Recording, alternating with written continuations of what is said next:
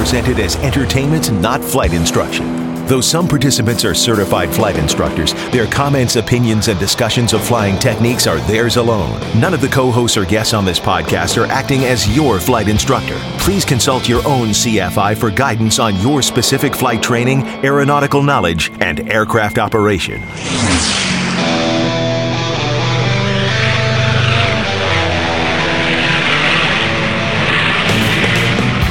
Is the Stuck Mic Avcast, an aviation podcast about learning to fly, living to fly, and loving to fly. Episode 217, Vintage Aviation Magazine with Mart Klupper. Coming up next in this episode of the Stuck Mic Avcast.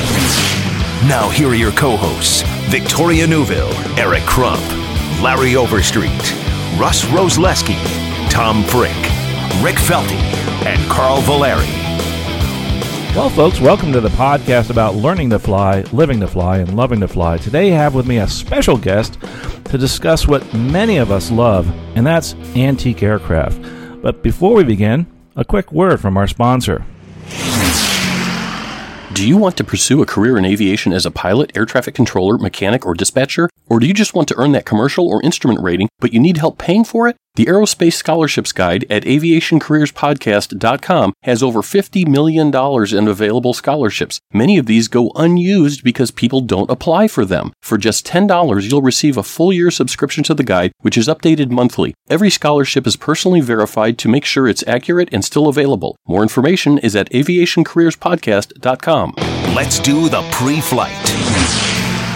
And of course, aviationcareerspodcast.com is our sponsor, and there's uh, something new that we're doing this month, uh, and going to keep doing it moving forward. You know, we have a new video and a link on the right side of the website, so go check this out. If for only $10, you can help someone move forward in their career or obtain additional training and remember, there's scholarships for everybody, and that is our Pay It Forward campaign. Uh, you know, even pilots that fly recreationally uh, can actually get scholarships. Uh, AOPA puts them out there, EAA puts them out there, trying to get both young people involved and also older people involved. People think that the scholarships are only for young folks. It's not true. I mean, they have scholarships that are only for people over 50 years old. So go check it out. You can pay it forward and help somebody move forward in their career. StuckMicAvcast.com slash pay it forward, or just click on the video on the right side of the screen. And if you're one of those people that wants to get a scholarship, obviously, you can click on that and go check out the scholarships guide and tell everybody that if you're going to actually go there and pay for it, the $10 is one year access to the scholarships guide, which we update every month, that they put the pay it forward coupon in there because you never know. Someone may have paid it forward. Now entering cruise flight. Well, now onto our cruise flight. Today I have with me a podcaster, publisher, and lover of all things antique and antique aircraft, and that's Mark Klupper. Hey, Mark, welcome to the podcast, man. Well, hey, thank you very much. Very happy to be here. Yeah, I'm really excited to have you here because I am a lover of antique aircraft, and uh, I I love. You know, it's funny because I like historic, and I also like a lot of the you know military aircraft. And uh, I think there's a big crossover between the, the two different types of people that are involved in aviation. Um, and you obviously are somebody with so much experience and knowledge as far as uh, vintage aircraft is concerned. And you really derived this passion early on in life. So, um, and we're going to talk a little bit about uh, a project that you're starting with a Vintage Aviation magazine. But before we do that, I'd like to know, you know, a little bit about how people get their passion for aviation and for what they're doing. So, where where did it all start for Mart? Well, that's a great question, and uh, you know it is interesting because for everybody it is a different path, and uh, for me it was sort of like uh, I didn't really have a choice in a way, and that's a good thing because my dad was very much an airplane nut, as he would have called himself, and uh, so he um, was an airline pilot. He flew for United. Um, he started back in 1952, so this is a little bit more of the old school for sure.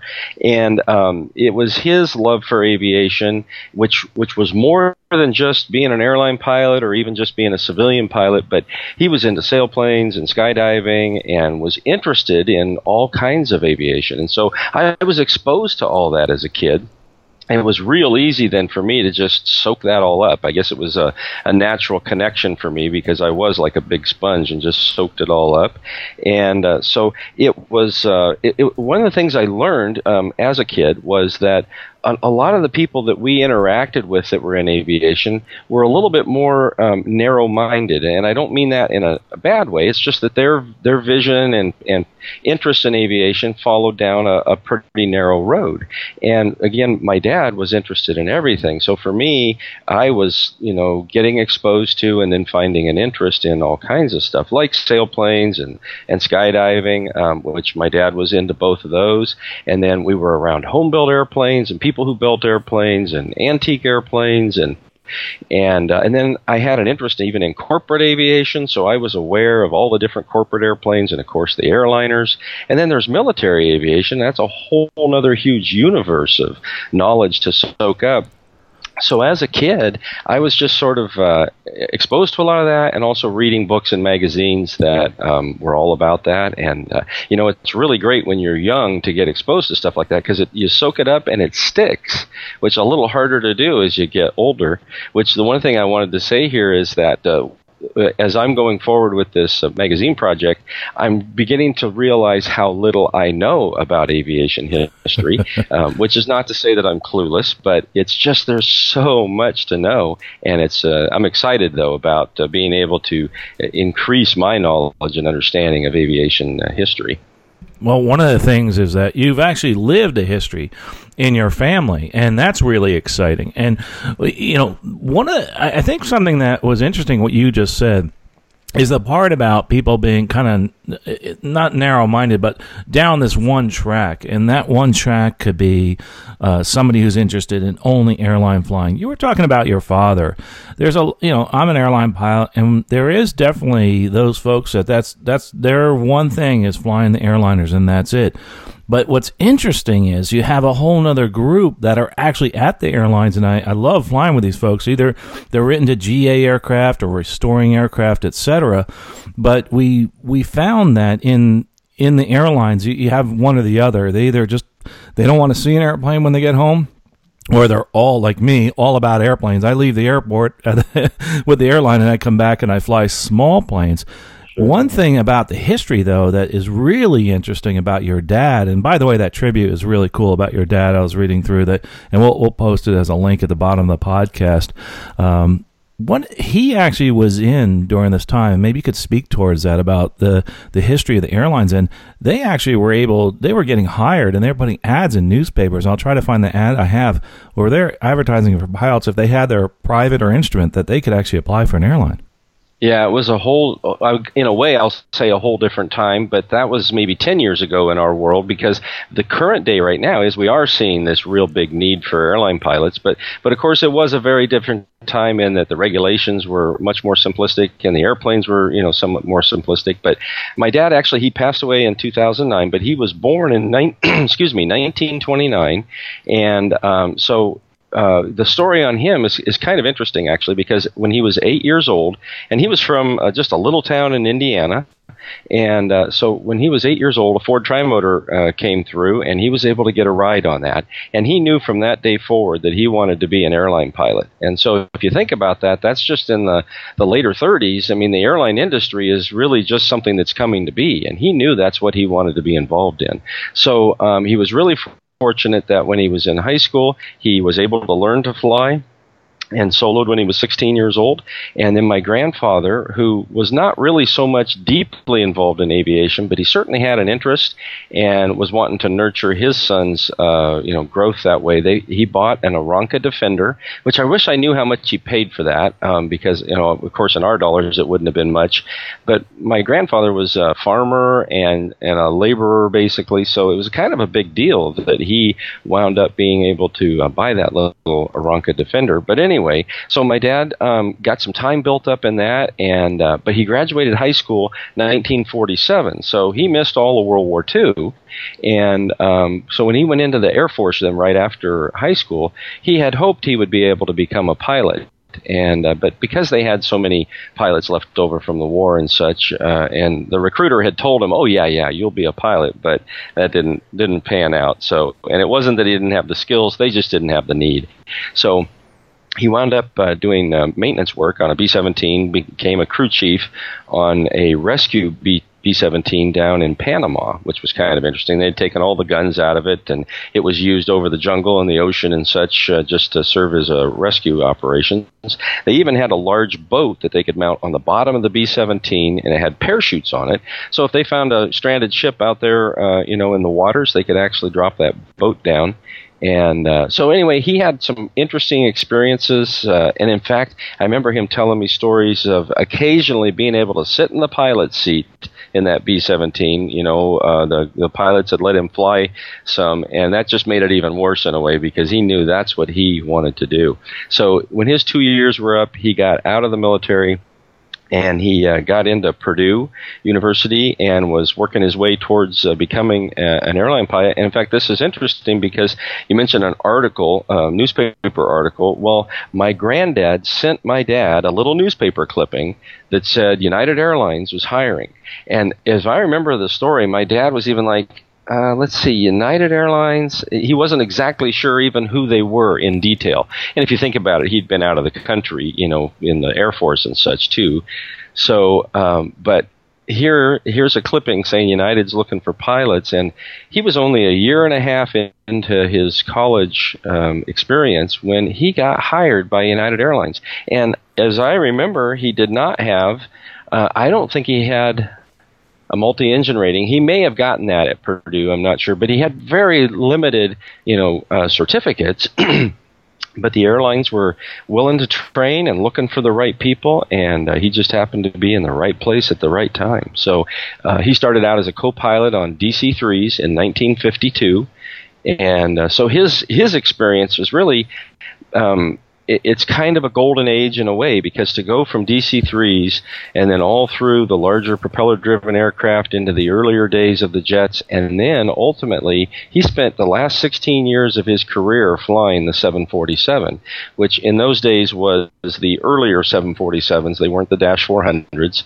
So, but still, that's quite a experience range uh, to go from a DC 3 to a 747 and quite a few things in between. So.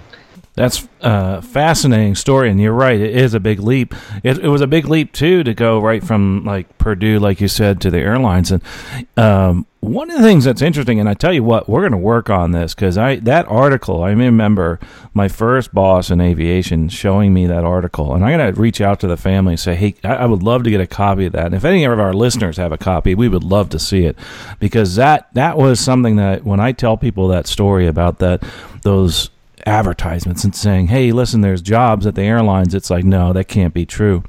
But you know, it, it was, and we're seeing that again. We're seeing advertisements for pilots, but there's a whole nother segment of aviation that you know I don't don't want to fly uh, for a living, but love it as a hobby, and that's kind of the path that you went down, Mart, instead of the airlines. And I'm kind of I'm sure we're gonna get this question. You know, really, why why didn't you go that route since it was uh, so so much of a part of your family? Yeah, that's a good question, and you know, I guess looking back, um, I probably should have because it's a it's a pretty decent career, and especially back in the you know um, the older days, it was a pretty decent career for sure, and uh, and it still is. You know, it it has its ups and downs for sure, obviously, but anyway, I uh, I, I just I guess sort of selfishly. I because uh, I have sort of a unique love relationship with aviation. I mean, it is part of me. It goes all the way to my core. But I also I I like a passionate aviation experience. And I guess by contrast, sitting in the front of an aluminum tube um, for hours on end, you know, talking to the other guy because the airplane's doing, you know, essentially the work it needs that needs to be done isn't necessarily a passionate flying experience for me. Now, for some people it is, and just that opportunity to be able to, if you think about it, you're sitting at 40,000 feet looking over the world and getting paid to do it. I mean, that is pretty darn awesome. You, you can't argue with that. But for whatever reason, it just uh, it wasn't something that clicked with me as a as something I wanted to do for a career. Plus, there were other challenges, and I remember this being very much an issue. Um, was my parents got divorced when I was four, and I know the divorce rate amongst airline pilots, uh, especially back in the day. I have no idea what it's like today, but back in the day, it was really high. Um, the, being away from family, um, like uh, you are as an airline pilot, is a challenge. And so that was one thing that sort of factored into my thinking as well. Is that um, I didn't want to wind up maybe you know in that kind of a situation. So there's a lot of reasons why, but I guess it kind of boils down to this: is that I'm very and admittedly sort of selfish about the things that I love about aviation, and I want to embrace those to the maximum that I can. And those things are typically older airplanes or unusual airplanes, home built airplanes. I, I'm not really good about ordinary. And I'm not putting ordinary down because ordinary is the meat and potatoes of aviation. I mean, there's more ordinary than anything else. And there's a reason for that because it's popular and it's affordable, it's reasonable. So at no point am I putting down ordinary, but I'm not ordinary. I like the things that are much more over to the edges and outside the box. And uh, so again, um, the the reason why I didn't wind up an airline pilot, I guess, was I just didn't have any desire to do that. And um, again, looking back though, if I had, I'd probably have some airplanes, some really cool airplanes right now sitting in a hangar. Had I uh, been been flying for the airlines for a long time, so yeah. there's those definitely the advantage of uh, some good income there. But. Yeah, the income is one thing, but you know, the, the, it's interesting what you said. We're not a career show, but that's the biggest thing I hear is from people saying, "Hey, listen, I don't want to be away from my family all the time," and that's uh, that's the major reason I hear from most people is that is that alone. If they could be home every night, well, heck, yeah, I'd do that. That's cool. And uh, and the other part too, like you said, it's like you're sitting there and uh, for hours on end. Then it's punctuated by a landing and, and a takeoff, but uh, you don't get to do that too often. You're not going around in a Super Cub around the pattern 12 times, and uh, you get to do that when you're in a smaller aircraft. Speaking of the Super Cub, though, you actually it work, it's cool that you kind of went this route because you have developed such an incredible uh, passion for aviation, and and you have decided to you've moved in a lot of directions here. We can talk yeah. a little bit if you like about Airpigs and that that uh, you know you had a blog and then a podcast, and then you've moved towards the vintage aviation side of things. So. So what happened there? You you got into the aviation. You did st- started doing some restoration. So t- take us from there to where you actually started doing Airpigs. Okay, well, let me back up a little bit and say that I was really fortunate in that my dad bought a brand new Citabria, a 7KCAB, so that's the 150 horse, had the inverted fuel and oil system in it so that it could do some basic aerobatics. And, um, and uh, that was 1973, I think. So I was 12 years old when he bought that brand new. We actually flew United up to uh, Minnesota, took a cab over to, uh, I believe it was Osceola, Wisconsin, where Bellanca was building Citabrias at that time and uh, we picked it up right there at the factory and flew it back home. So that was a pretty cool experience uh, right there. And then um, then the next year, when I was 13, my dad taught me how to fly in that. Now he wasn't an instructor, and of course at 13 you can't you know you can't solo anyway.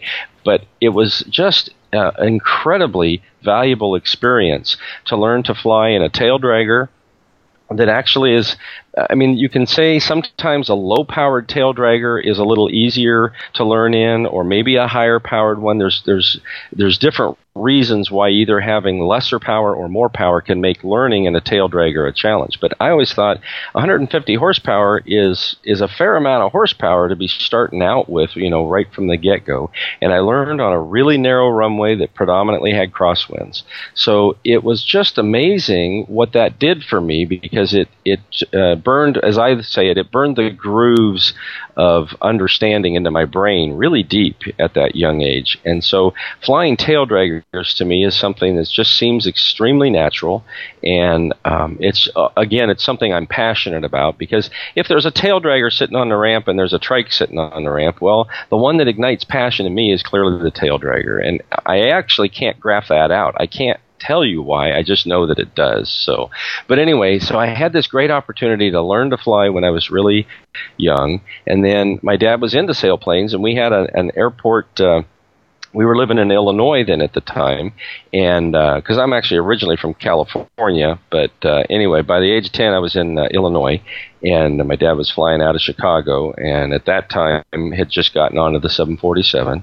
So anyway, we were flying out of Hinckley, Illinois, which was a grass runway that had skydiving and sailplanes. So two things that my dad was, had been into for years. So that was a great place. We spent so much time hanging out there, and um, so the sailplane exposure for me was just something very natural. And my birthday is in February, so there's obviously no soaring in uh, in Illinois in February. So we went down to Florida, and on my 14th birthday, then I soloed in a Schweizer 233. Uh, you can call a sailplane; it's more like a glider. They're not a very good sailplane, but um, so anyway, uh, again, I have to thank my dad for that because um, had it been up to me at, at that age to be driven like many people are when they're 14 to 16 years old and you know they're the kid at the fence and looking over the airplanes and then they're like I've got to do that. And they find a way. They push themselves forward. For me it was um, you know a bit of a I don't know if you call it an unfair advantage or what it was, but it was just there for me. So all I had to do was reach out and grab it, and uh, and I did. So uh, so I had uh, some um, exposure for sure to the gliders, which is kind of interesting too. I can just go on and on about the crazy um, opportunities I had. But my dad then bought, while I was still 14, he bought a Schweizer 135 sailplane, which was an all metal because all the Schweizer airplanes were all metal, but it looked like a European competition airplane. Had a T-tail, retractable landing gear, the long skinny wing, and in a very laid back um, seating position with a you know beautiful long plexiglass canopy. And so anyway, he he bought that brand new and uh, again, these are some of the perks that come with being an airline pilot, uh, being able to buy new airplanes in the 70s. So, um, but he let me uh, fly that Schweizer 135 even when I was 14 years old which is pretty crazy because it was a high performance sailplane with a retractable landing gear. And uh, so, again, I just had these great opportunities that uh, sometimes looking back are just hard to believe, but and also hard to believe that he even let me like I mean who's going to stick their 14 year old kid in this you know relatively expensive and somewhat exotic uh, sailplane, but my dad did so. Anyway, um, now th- this segues then right into the next uh, to answer your question then because um, I had been raised around Oshkosh too. Um, I mean, the event, and so in fact, I was at the last Rockford in 1969, and then because my dad was all about this world, you know, so we were always going, and. Uh, so I was at the first Oshkosh in 1970, and so here we are in 2019, and and I'm I'm frustrated because I have missed some Oshkoshes, but I've only missed about eight in my entire life. So I have this huge history of experience of being at Oshkosh, and it is just, it's deep in my heart. Oshkosh is the greatest place in the world as far as I'm concerned. So I was um, exposed to the whole home built world from, uh, you know, age nine on. So here I am in high school. I've soloed in a sailplane, and I have this interest in building a home built airplane. So I bought the plans for an airplane called the Pober Pixie. It was something that the EAA had. Uh, uh, designed and was uh, selling the plans for. And so I set out uh, while in high school as a junior to build from scratch, just using the plans, this simple little single engine uh, open cockpit tail dragger. And uh, I got I got really far along. By the time I graduated high school, I had the uh, the fuselage was all built, the wings were built, the fuselage may have been covered. Uh, that may have been shortly after, but and and it's an interesting story um, because I I sort of lost. Uh, my my wind on the project, and I wound up selling that airplane at about eighty percent complete. And I really wish I hadn't. Looking back, I should have found the uh, the strength to push through because it really would have changed my whole mindset uh, about myself having completed that project. And uh, so, but that's pretty ambitious for sure as a high school kid to, uh, you know, get in there and, and start building an airplane.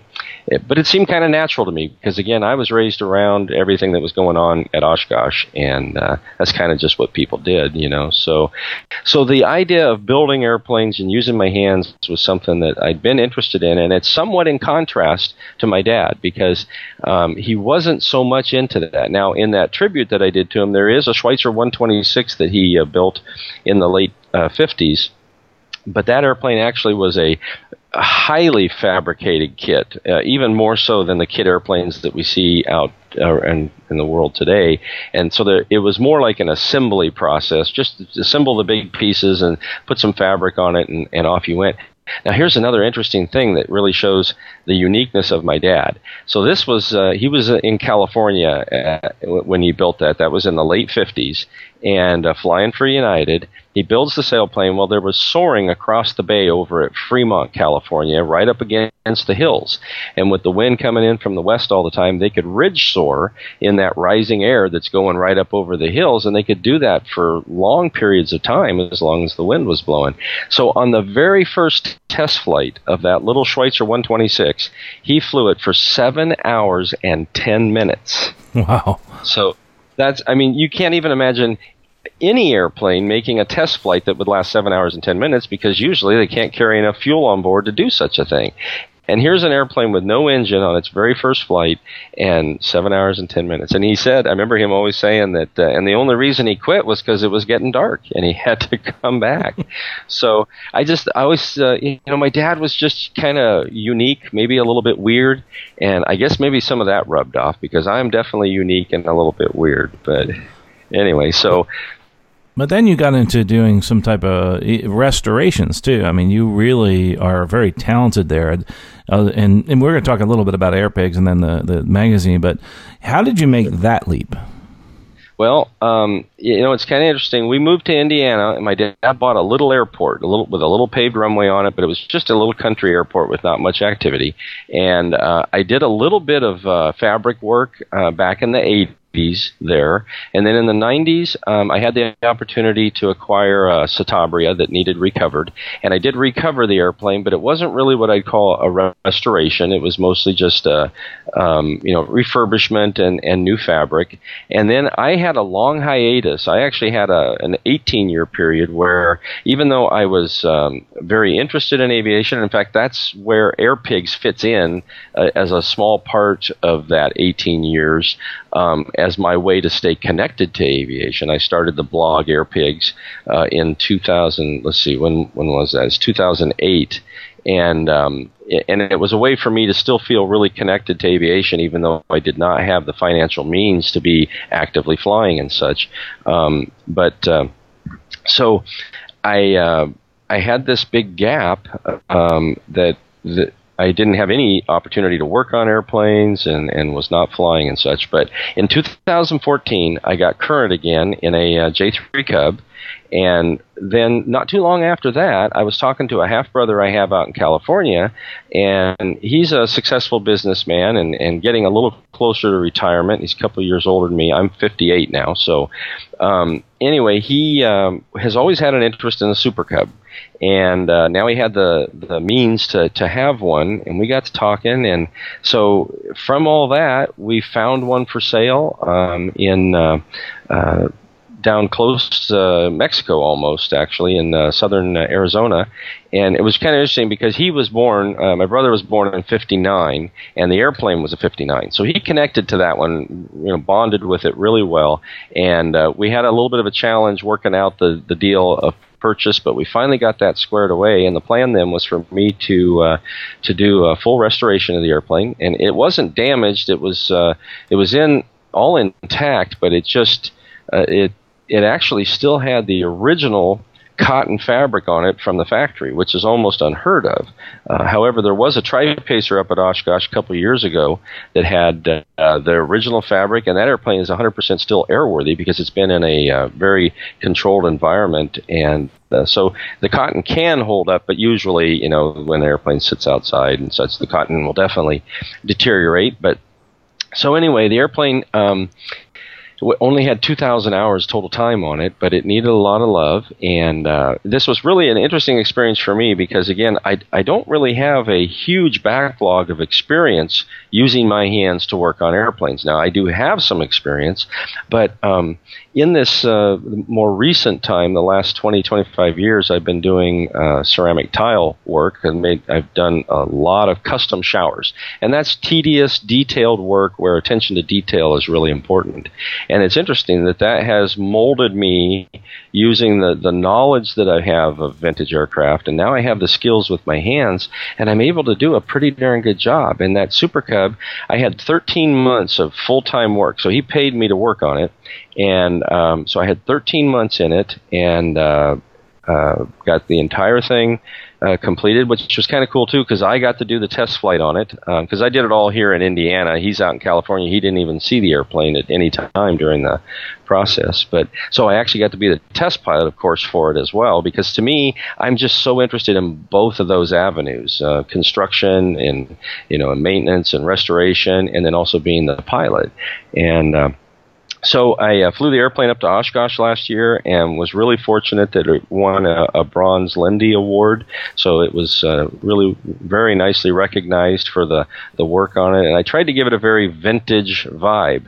Um, and this is kind of where it sort of segues a little bit into the magazine because I'm passionate about the details and um, and the look and the feel and the response that the other individual has to what you've done. So whether it's a magazine that you're trying to produce or whether it's an airplane you restored, I like to find a way to make people go, "Wow." You know, that's because that's just great. That's good for them, and it's good for the person who did the creating them because you get to see, you know, a very visible response to your work from others.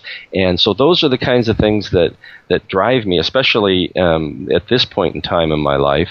And uh, so the Super Cub was a really good representation of that. I think um, one of the things I think that's really interesting is that I used I use the Stewart system, uh, which is the the paint coatings and paint process that goes onto the fabric, and they have a flattener that you can put in the paint because the polyurethane paints used today typically are very wet look, uh, very shiny, and they look like they're wet. And a lot of people love that, but of course, me being a little bit of a weirdo, I'm not as much into that. I like more of a satiny you know, matte, cool kind of look, not a flat military look. I mean, that's cool too in the military situation, but on the Super Cub, you wouldn't want flat paint. But so with the flattener in there, the airplane just has this, it almost looks like a, painting instead of the real thing. And in my world, sometimes the painting is even more beautiful than the real thing, if that makes sense. And uh, so the uh, th- those kinds of details uh, just drive me uh, wild in a good way, and, and, they, they drive me forward. And uh, so I love to pursue uh, that kind of uh, understanding and then try to put things into practice. And I'm no magician for sure when it comes to being able to do things, but I like to learn and I like to try. And um, the things that I did on that Super Cub that um, were a little different all seem to pan out to be actually successful ideas. And so I'm hoping to apply that to um, this uh, this magazine project, which to back up the magazine. I'm sorry, I'm talking a lot here, but no, I haven't. to, to back up the magazine project, I did do this Air Pigs blog, which um, was really um, my response to um, the financial crisis that, that I and millions of others had in 2008, and I was trying to find a, a new way to uh, survive. And so, you know, blogs were kind of like the hot thing, and we thought maybe that was going to be uh, a path to uh, financial success, and it is for some. But the reality is that that very few are really successful, and most are just they eat up your time. And uh, so I started Air Pigs, and uh, and again, a, uh, shooting at this wide uh, path of aviation. So a lot of things of unique interest that I posted there, uh, you know, summer stories and a lot of videos that I'd find on YouTube that were just, you know, fascinating or fun and such. So I, in six years, I had 1,300 posts, and uh, and I consider it to be a success, but it never really generated any uh, income uh, to speak of. And so at some point there, I, I sort of let it um, it's been stagnant, uh, just hibernating is uh, what I say for years now. and in fact, the last page or so of posts are just more random. You have to go back a little bit, but it's actually if a, if a guy can't sleep at night or a gal, if anybody can't sleep at night, you need something to do. Airpigs is still a really good place to just go spend a two or three hours of scrolling through and seeing cool pictures or, watching cool videos, whatever. But uh, but that experience um, of being kind of quote unquote journalistic, um, you know, putting together stories and and uh, and then trying to find the angle for a story. I, I actually am really fascinated by that process. Because you could take a story and you could have 10 people do a, a story on an event or a, a particular thing and you're going to get a very different story from each one of them and it all depends on you know well what perspective are you using and maybe how deep are you uh, going. And i just love that process. So i think that potentially makes me good as a you know an editor or a publisher of a, a magazine. Um, we'll see if that pans out. But well, one so that, that go ahead. I'm i was going to say one of the things that I'm excited about is is you're bringing this Airpigs to the magazine format because you know I'm one of those people that love the blog and uh, and honestly, if you don't read it, you can actually sit and look at it and it's very appealing. I love the the logo and I like the pictures. As a matter of fact, I think the last blog post you did was uh, the the restoration of that Super Cub, and and there's some really cool yep. pictures of that, and and one of it's it's amazing that you've gotten so much into vintage aircraft and uh, which this actually spurred that whole you know thought of doing the vintage aircraft uh, aviation magazine. Uh, but and we'll get a little bit into what vintage is but but again now now you're at that point. So in your mind you know what is this going to become and uh, this vintage aviation magazine Yep. Well, and let me, this would be a good time to say that I actually just recently launched a Kickstarter.com campaign, so a crowdfunding campaign to support my effort to attempt the magazine. So uh, if you go to Kickstarter and you can just search uh, in the search box vintage aviation and it'll pop right up. And, uh, and we'll so put a link the, to the to that in the podcast, by the way. So if you need to find it, just go to Stuck Mic Avcast and click at the bottom. We have the Kickstarter there. Very good. Yeah, and uh, so the um, the idea there is that um, I, I, came up with the idea of t- trying to do something unique, of course, because that's kind of the way I think, and uh, so and I'm passionate about the past. So, um, and the term vintage aviation, I was kind of surprised, is has not been used to my, you know, at least from a publication standpoint, as far as I've been able to tell.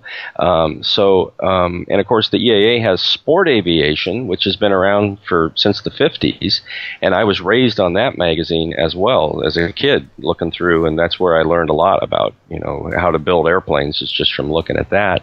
But so the term I thought that's a really great term because it's a it's a thing, vintage aviation. It's an entire universe, but it's also going to be this particular magazine, and uh, so I think that all seems to to work out pretty well. And um, I I thought maybe because my research on print, uh, the, you know, the predominant thinking is uh, the the uh, the surface thinking is that print is dead in this modern world, and um, there's no doubt print has been you know beaten up significantly by um, the electronic uh, communication. But the reality is, is print isn't dead. In fact, it'll never be dead because it is such an entirely different experience, and, and there's always going to be a market and a need for that experience. But it's not it's not the same as it was 20 years ago. There's no doubt about that. But in my research, I found that niche magazines are um, are pretty pretty popular. They're doing really well. So you find a niche and you serve it well, and you don't have nearly the size of an audience that a legacy type magazine, even a legacy aviation magazine, which of course the aviation market is relatively small to to begin with, but we do have major players in, in there that are um, you know have large uh, readerships, but that's not what I'm targeting for at all. I'm, you know, hoping in the long run, I would love it if I could have an audience of 10 to 20,000 people. So maybe 20,000 subscribers for this magazine at some point in time in the future, you know, when I've really proven that, uh, that it's viable. Um, and, um, I like you know a smaller audience like that, and I think that if you run lean as an operation, you can be profitable and, and provide a really really great product. So, um, but the niche is that all of the uh, images in this publication are um, the term I use is historical. They're basically old images. They're not they're not modern images of old airplanes. They're old images of old airplanes. And uh, the key there, though, is you got to find great images. So you got to go back to being uh, you know passionate and trying to feed the artistic side and make sure that the images that you find are of the quality uh, in both resolution and uh, and the way that they're formatted, uh, you know, way the, the the picture was taken and uh, and there's a lot of that out there is what i've found. And that's it is still one of the major things that i have to do though is uh, i've got some sources right now for for excellent images that um, will certainly get me through this initial uh, project because the kickstarter is just for one issue the premiere issue. So i can find out if there if there's a response you know are there people interested in this concept? And and then can i provide a quality experience? And hopefully i'll prove that in, this whole process um, I will say that the Kickstarter's only been up for a very short period of time, and it's uh, almost four percent funded already. So I'm really encouraged that it does look like I'm I'm reaching some people right away here, and uh, it's going to run the whole month of July. It actually goes till August 3rd, and I'm going to have a booth up at Oshkosh in the fly market.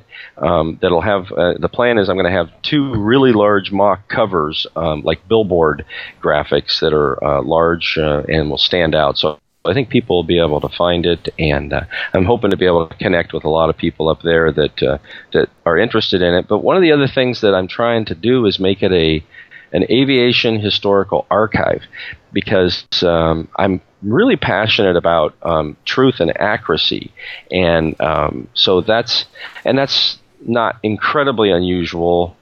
I'm trying to say in, in the publishing world, but I don't know. Maybe I guess when you look at modern uh, uh, mainstream culture, it, maybe uh, accuracy is hard to find because it's more about just you know sensationalism and such. But obviously, when you're talking historical aviation, it it should be a real goal to be as accurate as possible. If you don't know, then don't say, you know, about certain things.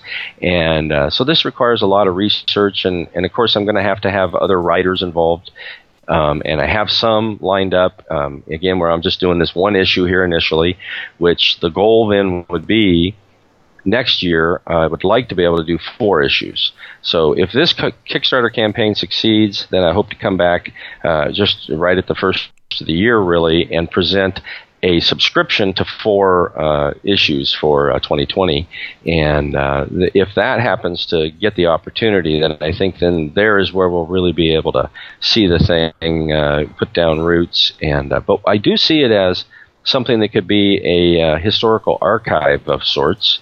Um, in a entertaining um, magazine format. So I, anyway, again, I'm talking a lot here. So, well, in my opinion, I, I think it's a it's a great idea. I love those, like you said, those niche markets. I mean, we go after those with some of our aviation websites, and uh, you know, look at us with Aviation Careers Podcast, how that's grown just out of a, a small niche market. But one of the things that I I really like about this, because I, I know this question comes up as far as Vintage Aircraft Association and the EAA Association and and that is one of the organizations that you support but this is this is more it, it, that seems to be more the person who's involved in the restoration owning and flying uh, where i feel yours actually it's a niche but it's also a larger audience in that because there's a lot of people that are into vintage aircraft that you know really don't have an interest in in flying, restoring, etc. But they love the the incredible pictures. I know I'm one of those people that subscribes to many of those type of magazines where I get the beautiful shots, I get the historic shots, but I also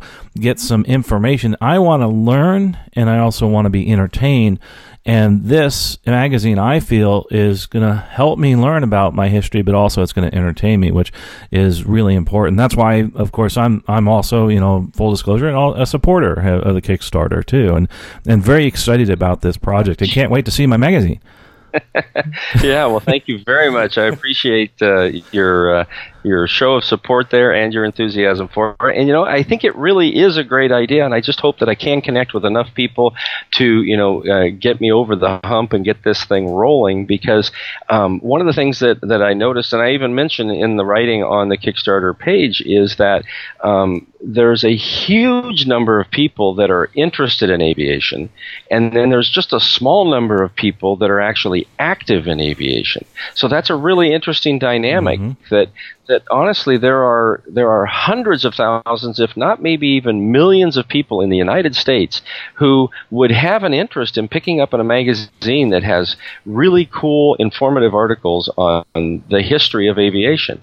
Um, but they don't fly. They don't. They don't even go to the airport necessarily on a regular basis. Now, some of those people may go to air shows. They may go to Oshkosh because, again, if you look at the type of people that are Oshkosh or at Oshkosh, there obviously are a lot of pilots, but there are a lot of people who never clicked with uh, maybe the financial resources to learn to fly, or honestly, I've run into an awful lot of them.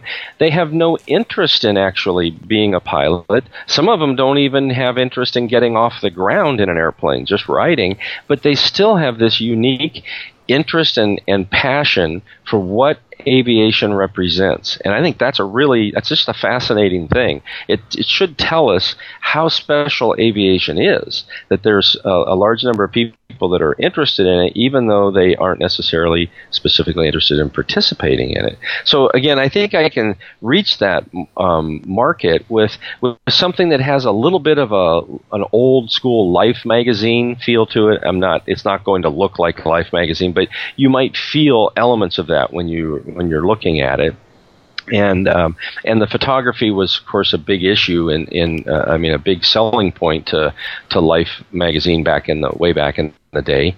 And if I do good research and find great resources for images then I can find these compelling images and mix them with compelling stories. And then I like to go that extra mile to not just be superficial about a story, but when it's appropriate, when it seems to make sense, go deeper into the history, uh, the details, or even things like uh, understanding um, the the shift let's say away from wood structures because uh, you know the early airliners had a, a, lot of wood in them and then we had uh, there was a big accident with the Fokker trimotor and uh, and they attributed that to being uh, the, a wooden spar in the wing and while wood is not a bad material in any way, shape, or form for aircraft use.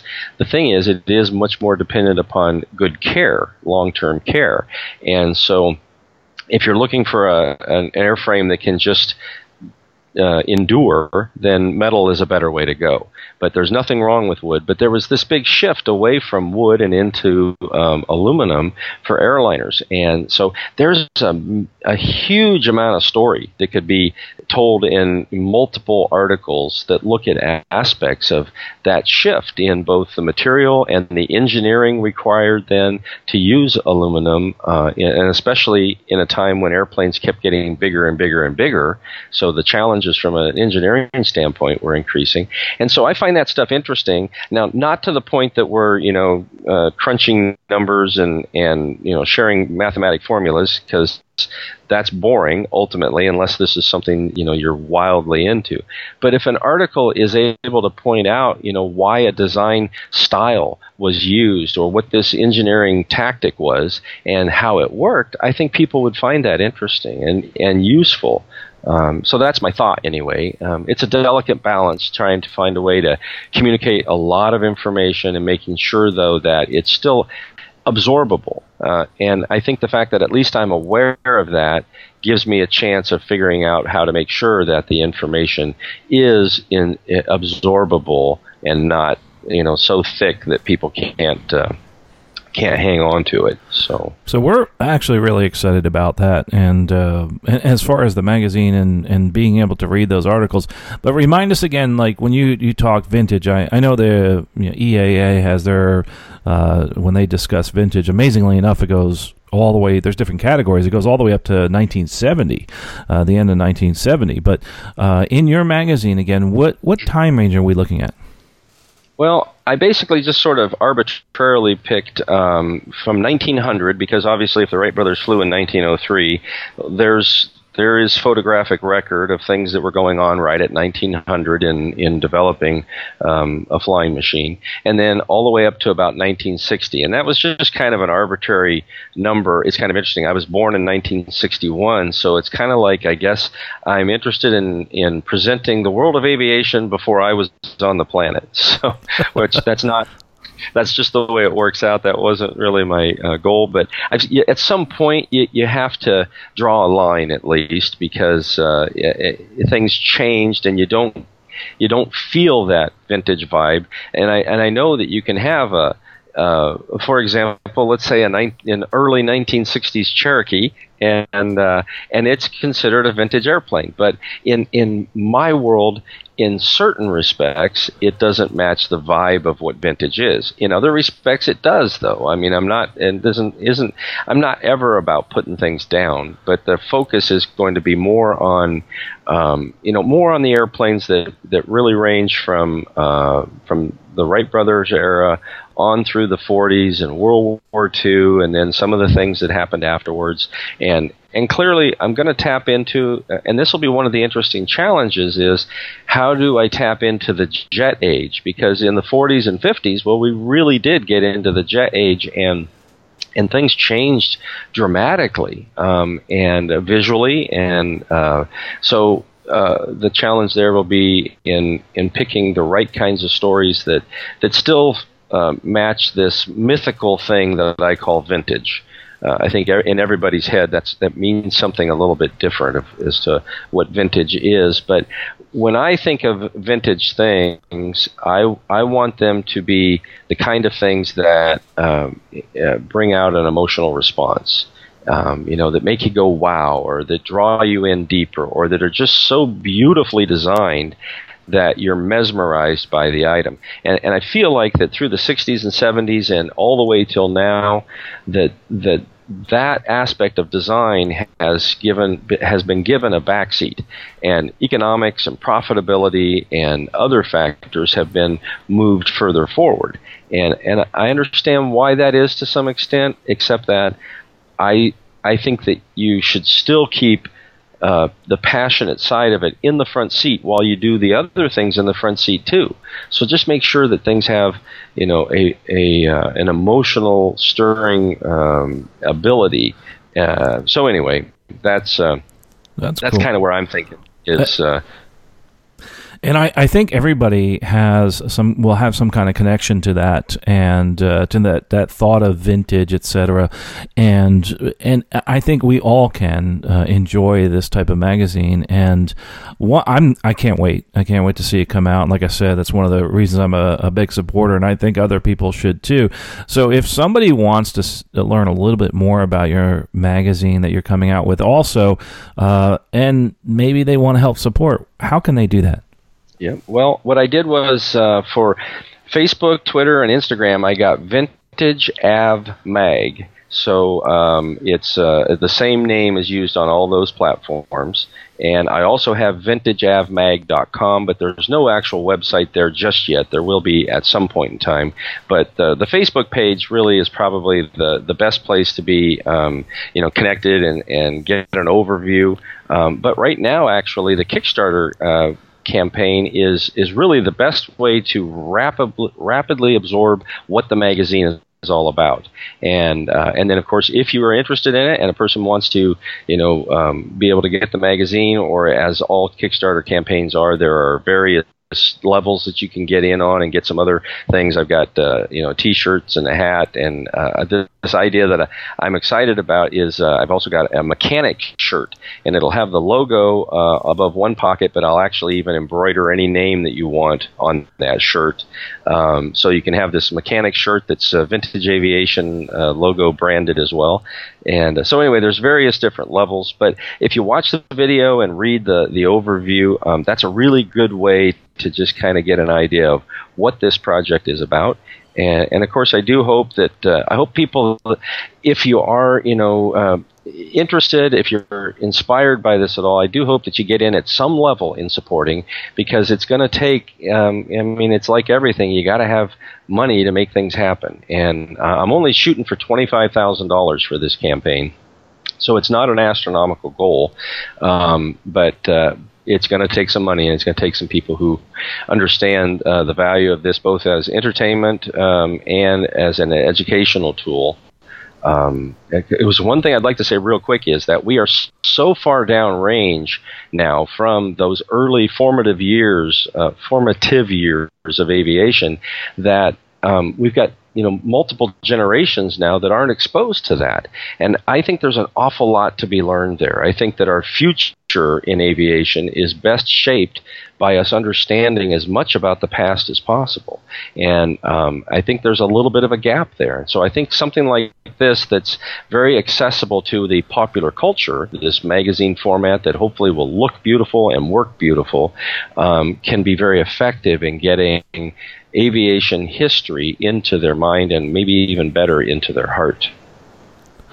Well, Mark Klepper from uh, Vintage Aviation Magazine, thanks so much for joining us here. And I do agree with uh, this project. I think it's a great passion of yours, and I think it's going to become a passion of ours as a reader. And I can't wait to see it out there in print. And I, I suggest everybody who's listening to go out there and check it out on the Facebook page, Vintage Av Magazine. It's Vintage Av Mag, and uh, and also obviously we'll have links to the Kickstarter. And if nothing else, watch that video awesome video that about uh, Vintage Av magazine, Vintage Aviation magazine. I think it's going to be a terrific uh, addition to the world of aviation publications, and I can't wait to see it.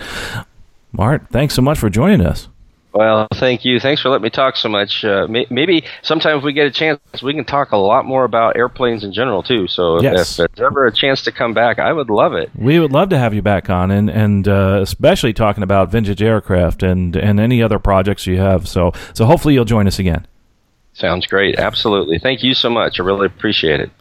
Well, folks, uh, if you like the podcast, make sure you go check us out on iTunes. And also, don't forget to check out the links at the bottom of the podcast here. And you can go and check out that video. Really neat video, if nothing else. Look at that. Look at the pictures that are on the Facebook page there. And we've really enjoyed uh, talking to Mark Klepper from Vintage Aviation Magazine. Can't wait to see it out there and in print. We're big supporters here.